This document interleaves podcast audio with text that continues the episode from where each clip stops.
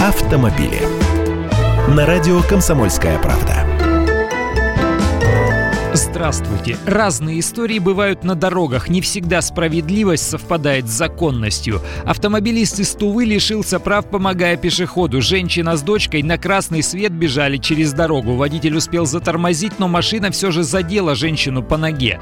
Казалось бы, все просто, пешеход виноват. Но водитель оказался сердобольным, сам отвез пострадавшую в больницу. В итоге ее признали виновной в ДТП и выписали штраф 500 рублей, а водителя лишили прав на полтора года за оставление места ДТП. Но он ведь никуда не скрывался, повез ее в больницу по ее же просьбе, а гаишникам потом предоставил видео с видеорегистратора о происшествии. Но даже судья Верховного суда решил, что закон есть закон. Место ДТП оставлять нельзя. Если человек пострадал, нужно вызвать скорую или других водителей попросить. И лишь в далеких безлюдных местах, где нет иной возможности доставки пострадавшего к врачу, водитель, попавший в аварию машины, имеет право его увезти. Но только тут туда, сообщить там, кто привез и на какой машине, и сразу вернуться обратно. Так оговаривается в правилах. Иначе грозит лишение на год-полтора или арест на срок до 15 суток. Если бы он просто вызвал скорую и дождался гаишников, а потом показал на видео, что пешеходы шли на красный, а он предпринял попытку торможения, то ровным счетом ничего бы ему не было.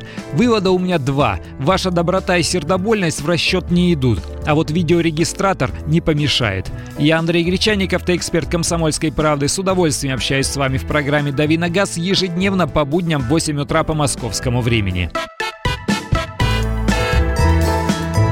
Автомобили.